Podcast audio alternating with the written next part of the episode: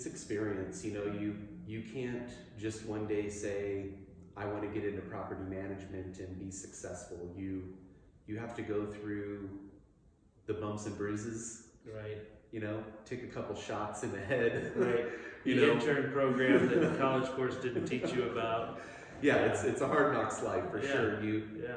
you know, one thing you have you have to make mistakes. You you can't be perfect.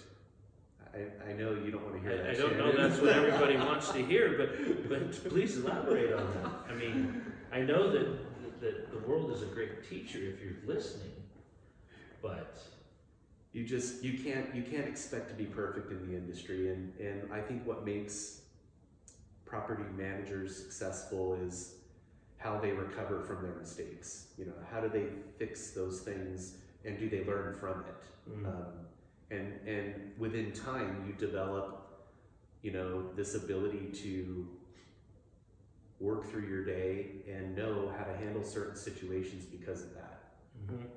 so, well, and, and there's also probably that area where you now realize this is the end of, or this is where the deep end starts.